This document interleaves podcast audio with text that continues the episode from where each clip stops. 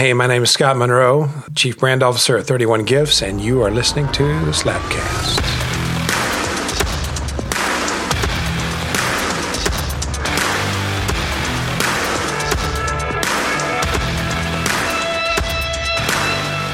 Welcome, everyone, to the Slapcast. This is Shannon Lee, and I'm so glad that you're here.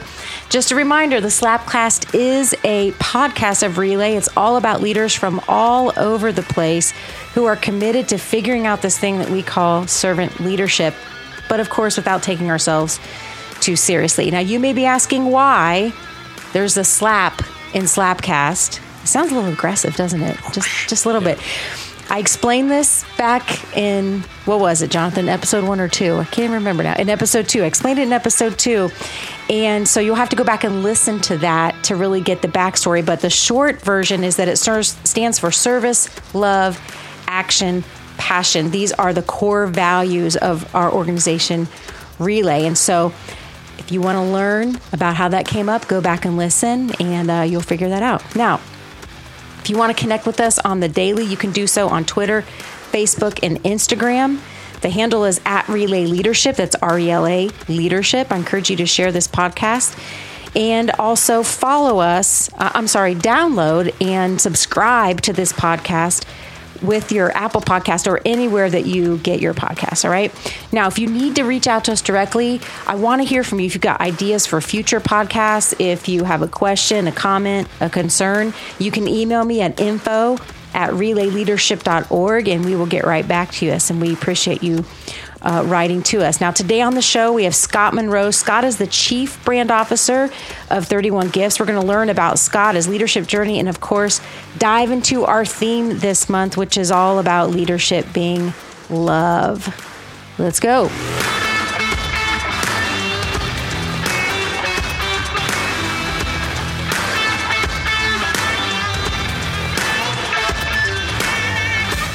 Okay, so excited to have you here today, Scott. Welcome. What's up? What? Scott, you and I met. I actually don't remember exactly how we met, but I'm going to tell you what I do remember. I think it was a Relay event years ago, and then you ended up on the board. Like, that's my recollection. Can you fill in any blanks there? No, I had been to prayer breakfast. I think I somehow got to know the organization. You had probably just come on, and I'd been asked to be on the board, and I'm like, sure, why not? I love the organization, love what you guys do. And for us, we're always trying to figure out the whole leadership thing, and at the time, especially for us, there was a connection to our faith and in the marketplace and how we do that, and I just loved it. So yeah, I think we met there. And Relay at the time was going through tremendous transition. And I actually talked about this a couple episodes ago to kind of bring on episode 1, I wanted to kind of bring everybody current. And so I went back into the history, even into my own leadership history. And because of your expertise around branding, marketing, you were really instrumental in asking some pretty tough questions of the board and the staff around why are we doing what we're doing? Are we actually executing on what we're doing? And so folks, if you remember back on the first episode, I talked about those tough questions. Many of those tough questions came from Scott. And so those are hard things to do, to hear. You know, it's almost like saying, here's my baby. And you told us it was a little ugly, not literally. I mean, you love the organization. We know that. And so because there was that trust, we could hear it.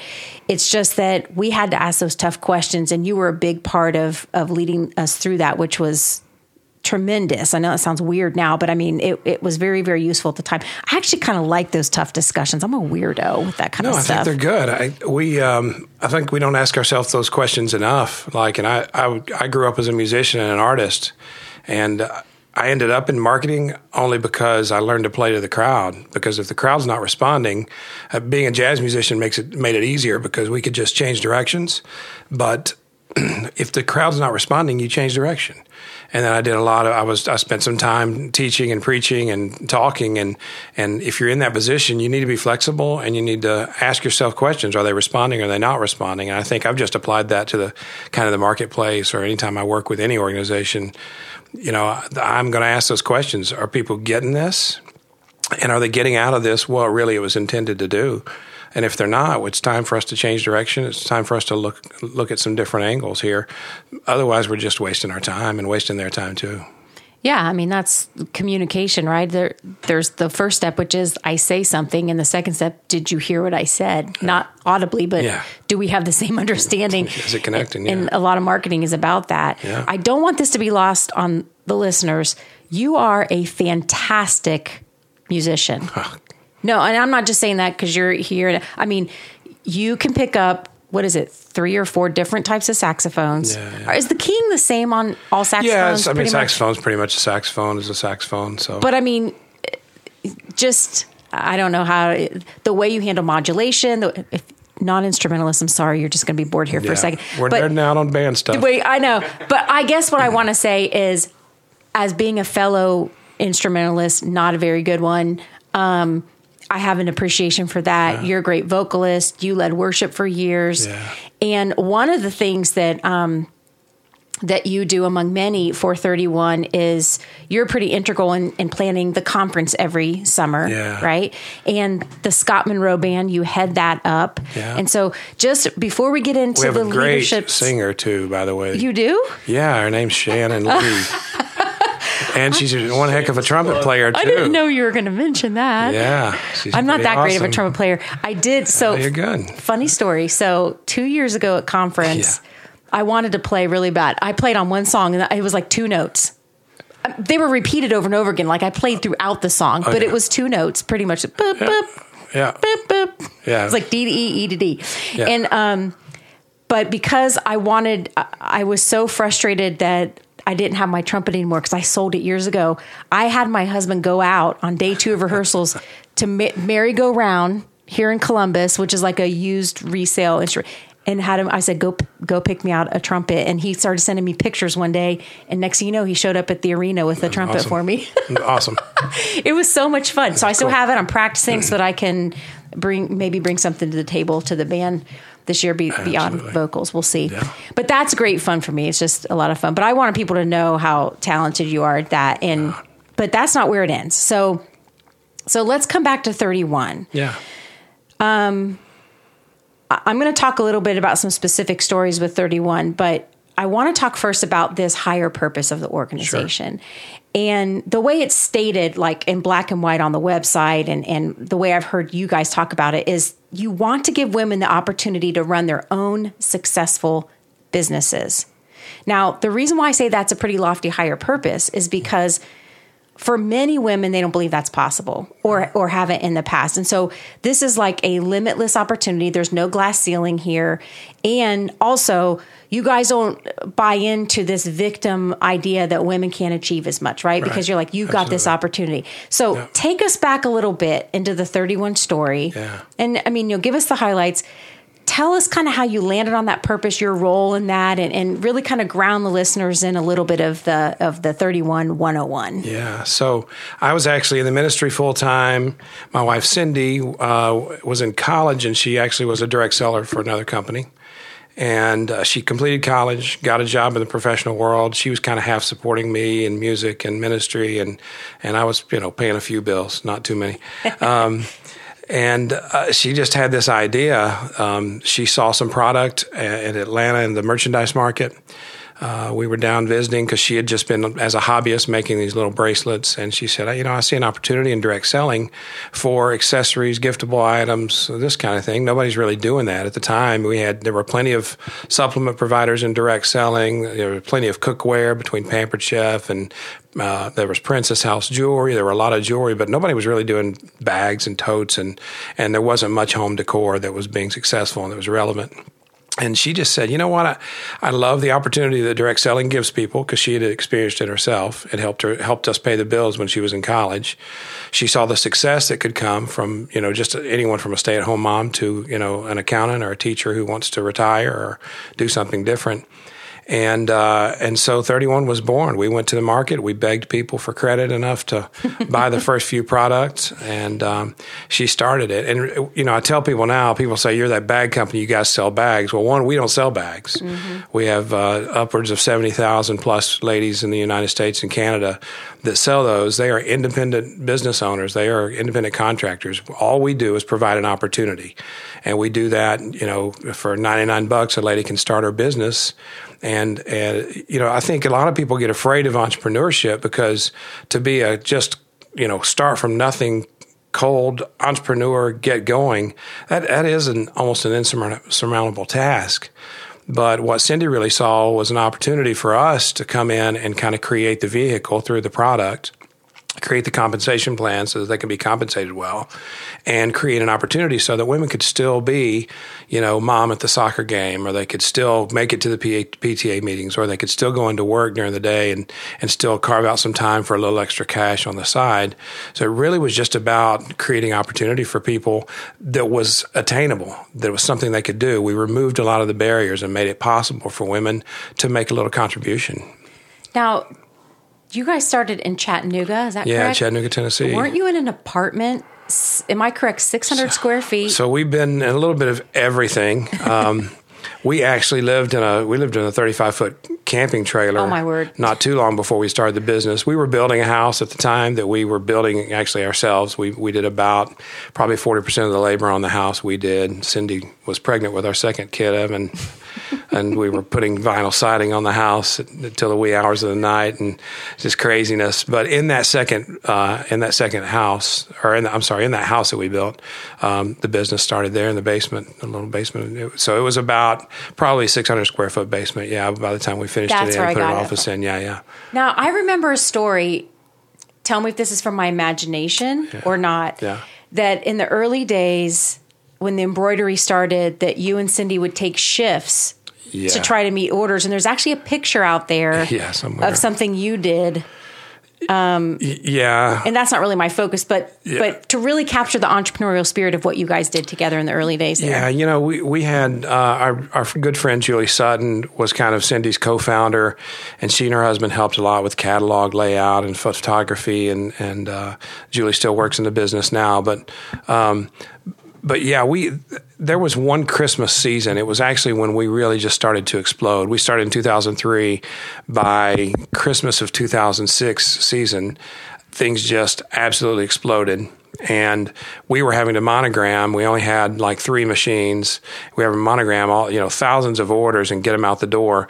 And we actually put air mattresses in the monogramming space. Or in the office next to monogramming space, and we would take shifts sleeping with the kids because they were small. I mean, Evan was probably 4 years old. Alex was, you know, 6. So it was just kind of a family thing, and we would do like I always say, like doctors do when they're in med school. You go work for a while and you go take a nap. And you go work for a while, you take a nap, and we did that several days in a row. And then actually had to, because we couldn't get them done fast enough, we had to hand deliver anything that was within 100 miles of Chattanooga. Ooh. Instead of relying on UPS and the post office because we just couldn't get the orders processed fast enough. It was crazy. We did a lot of crazy stuff. That is insane. I wonder if, kind of back to the comment you made about entrepreneurs, I forget the stat I heard recently. I want to say it's 18 months that a new business is formed in like a percentage of them that fail. It's a high percentage that fail within 18 months.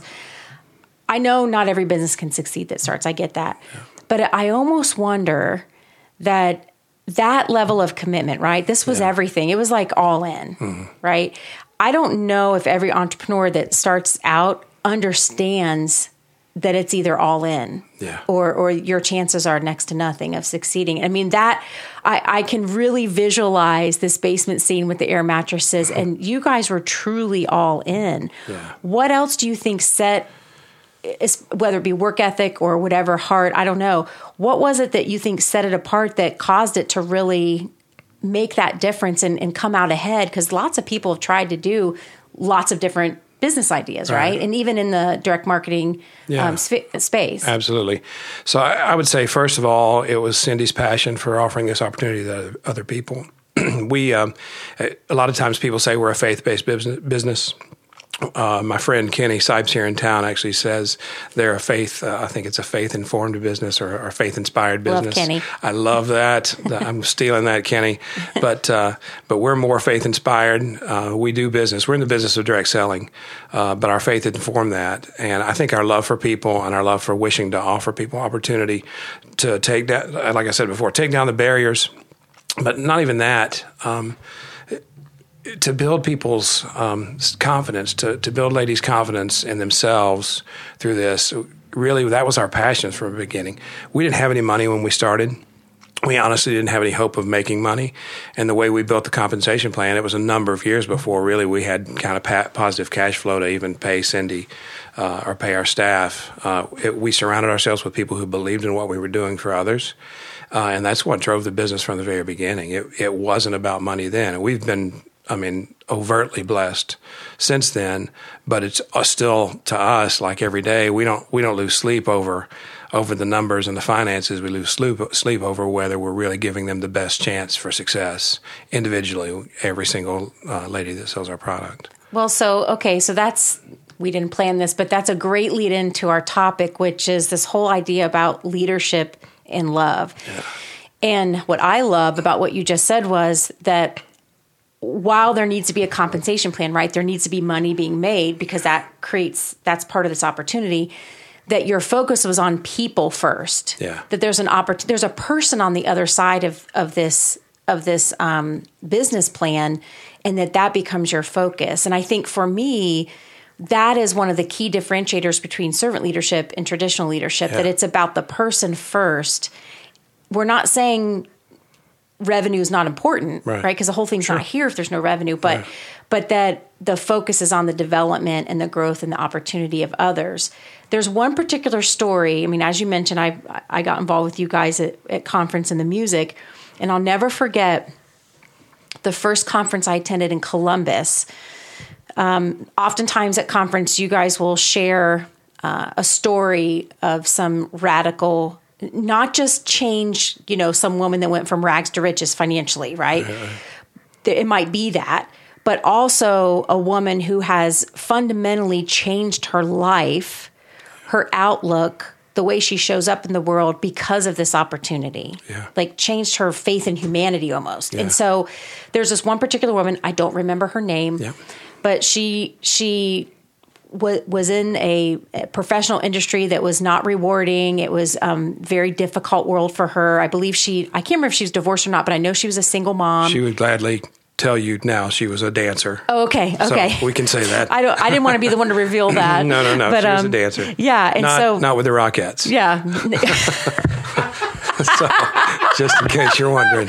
Not in Las Vegas right. with the... Okay. Yeah. So, this wasn't something she loved doing, right? This was not her life's dream. No. None. I don't want to speak for all women, but for many women I know, we don't wake up saying this is what we want to do with our life. Exactly. And so the number 31 started showing up in her life over and over again. And I remember that part of her story. And I'm one of those people that's like, oh, come on. Yeah, but I was mesmerized by this story because you cannot deny the coincidence. And some people say, oh, there are no coincidences, or they boohoo. But a coincidence, if you look at the root word, is to coincide. Yeah. So all these things started coinciding. And one night, she'd just seen the number 31 and 31 Gifts somewhere for like the 10th time. And she's like, I'm going to check out what this is. She knew nothing about the company. Right. She goes and Googles it one night. It's after she's off work. So it's late at night. And I believe it's still on the website. You can click like find a consultant, and it automatically gives you whoever's closest to you. Sure. And so she sends a little message thinking she's going to hear from this person in a day or so. Immediately her phone rings, and it's this consultant. And the reason why the consultant called her was because she had to find out what on earth would prompt her to contact a consultant at 31 at whatever wee hour of the morning. Yeah. That she had to know what was going on. Sure. In other words, she took that same culture that you described from the early days, people first, opportunity, and said, I've got to find out what person is on the other side of this question and how can I help them. To me, that's love. Is there anything else about that story or anything that that you can share that she got out of that, kind of pulled her out of that and pulled her into this lifestyle? Yeah. And I think for her, she had a community, but the community, like you said, and the profession weren't fulfilling. She was being appreciated for her looks, not necessarily appreciated for who she was as a person.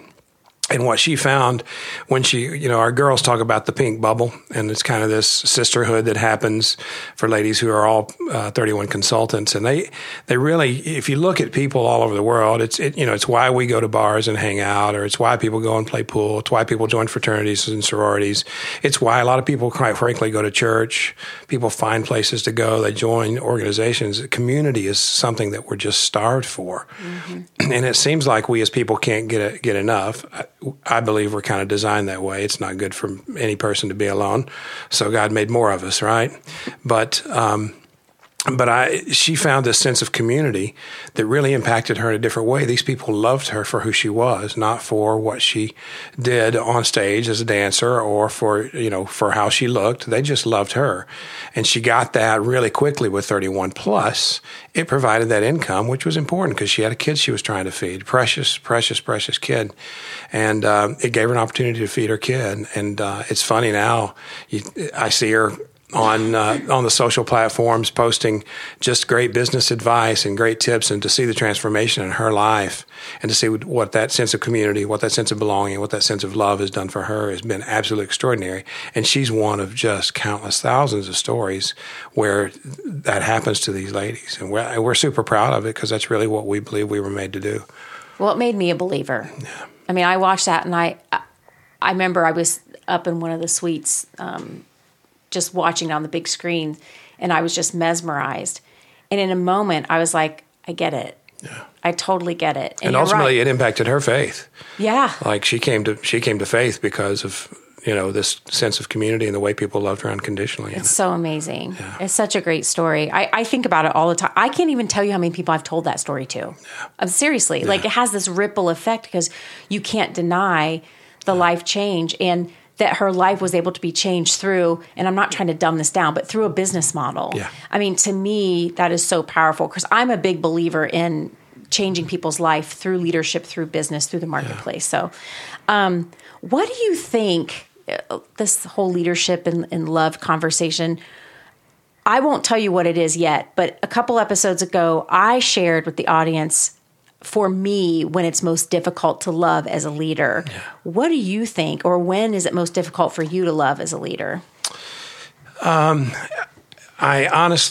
think people would say, maybe not. When you have to let somebody go, you would think that's it. And actually, that's when we feel the most love and compassion. And Cindy always says people issues are the only thing that keep her awake at night. She can shut off like a machine and go to sleep easily. I sleep a little more restlessly than that, but she does. The only thing that keeps her awake is people, and especially when you have to deal with people or let someone go. But I think for me personally, I have the hardest time when people won't let their front down, and they want to pretend that they've got all the answers. They want to pretend that they've been sent to save the business, or they want to pretend that they got it all figured out and they don't need other people to help them. And I just think we were all made to need other people in our lives, and we were made. One of our keys at 31, and one of our focuses the last several years is collaboration. Is this idea of there's no complete ideas out there. The Disney Imagineers say there's no perfect ideas.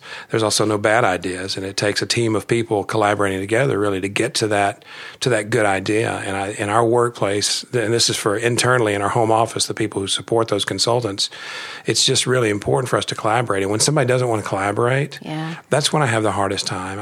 Arrogance is a tough one for me to swallow, although I've probably been guilty of arrogance. Every musician is at some point in time in their life, right? But I just think it is really, really tough for me to get over that hurdle when somebody wants to be arrogant and not admit they need other people to contribute with them. Yeah. Yeah. Well, excuse me, how do you, thinking about your role there, Chief Brand Officer, how do you leverage that position in particular to really infuse love caring to the people that work for you, work around you?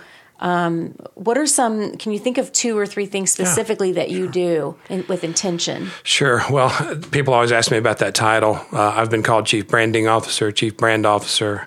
I came out of marketing and gave that to someone way more qualified than me a few years ago. But honestly, for us, brand is the culture of who we are. It is, I always say brand is what people say about you when you're not in the room. Brand is what makes an impact on people. This isn't about our marks and our logos and the color of our catalogs and product. That's not it. That's right. Branding. In my mind, brand is more who you are. So I've kind of, Cindy always calls me the pastor of our culture. And we have a set of 12 core values. A lot of people think that's too many. They work for us, but they really grew out of what we had built as a family-owned company, surrounded by friends that we considered family, and now surrounded by people over 1,000 in the home office. And those 70,000 ladies out there, we still consider family. And our brand really and culture it's 100% about loving others well, and putting others first and giving them opportunity. We tell our employees, we want you to go home in better shape at the end of the day than you walked in the morning. We believe it's our responsibility as employers to help people find a place where they can be fulfilled in their work, so that they can be better moms and dads and husbands and wives and whatever it is. And so many people, work kind of steals all that away from them. Mm-hmm. They come home frustrated every day. They aren't fulfilled. So we've tried to create a really open culture where people can be honest with each other, but we're very loving and we're very caring. We serve each other. We try like crazy to put other people's needs. We don't always succeed at this, but put other people's needs in front of our needs as leaders. We're a first name company. We just, we're moving into a new facility here in Columbus, and they were making signs for the doors. And they said, what are we going to put on everybody's office door? There's not that many offices in the place. I said, I want first names only, mm-hmm. because we're a first name company. Well, what if I'm looking for a different Dave? Then you talk to the Dave you're in front of and ask him, because it's just another opportunity to create a new relationship. So we're very much relationship focused. And then one of the other ways is we're really always just striving to keep our culture front and center in front of people, and say, look, guys, this is who we want to be. We're not going to win it every day, and we're not going to be it every day, but we have a really strong why here, and our why is to offer that opportunity to other ladies. And everyone here in the four walls of where we work, we're working for them every day. They always come first. So as a company, we even try to model servant leadership, that here we are at the home office, but we don't sell bags. We provide opportunity for ladies to sell bags, and we're there to support them. I always say it's their business, not our business. And so part of my job there is just to make sure that we're always doing that. I don't get into spreadsheets and numbers, and I don't need to. Cindy's got a grand hold on that. We've got great qualified leaders there. My chief job really is to make sure that we remain true to what we believe was a calling for us, mm-hmm. and that's to love people well through this. Yeah. I love that. Thank you for that. When you think about, again, we're talking about leadership is love, or caring leadership. What do you think along this whole path, right? You've got this company that went back 15 years, right? You just had the 15-year anniversary, right? And so looking at those challenges mm-hmm. along the way, I'm sure there have been many. Oh, yeah. Recently someone said something to me that it didn't change the challenge, but it set my thinking free. I was really frustrated with something, and scale-wise, Relay is, much smaller. I think there are similar frustrations with visionaries, and that is this. What you want for your company always outpaces your resources today. And I don't necessarily mean like money, although that could be one of the resources, but it could be capabilities. It could be just we're not there yet. And why that's so frustrating to me is because that never goes away. Because as soon as I get there, my vision's already 20 feet out, or 20 yards, 20 miles out in front of that. And so I live in that tension. But once someone said to me, "But Shannon, that's the gig." Yeah. Right. That was probably one of my biggest challenges that. It's not a challenge that's resolved, but I'm thinking about it differently. What is one of your either personal, professional, or both biggest challenges on this 15-year journey up to this point? Yeah. So I think because Cindy is very entrepreneurial and very visionary, and my mom always says she has the faith of a 5-year-old child. Like, she really does. Cindy believes that if God kind of puts a dream or vision in your heart, that the only reason it can fail is if you choose not to do everything you can to achieve that vision. So she always believes there's one more person to reach, and there's always more people to give this opportunity to. And that drives her. So kind of every time we reach one of those big milestones, or we get to a place where we're really comfortable, she's like that. She's always looking out front. That can be a challenge because our teams kind of get used to a pace and they feel really good. And then they're ready, they're ready to kind of coast a little bit. But Cindy's like, but there's more people. There's more ladies out there. There's more. We can always do more. We can always do more. It's not about performance. And again, it's not about growing the company to a certain number of revenue. It's really about, just as long as Cindy sees ladies who haven't had this opportunity, like that opportunity we talked about earlier for that lady who left one life behind and got a new life as a result of this community, as long as there's ladies who need that, Cindy's going to want to always put it in front of them, whatever it takes to get there. So it's a challenge, but it's also a blessing. For me, I'm kind of the other side. I'm the contemplative who says, no, hold on.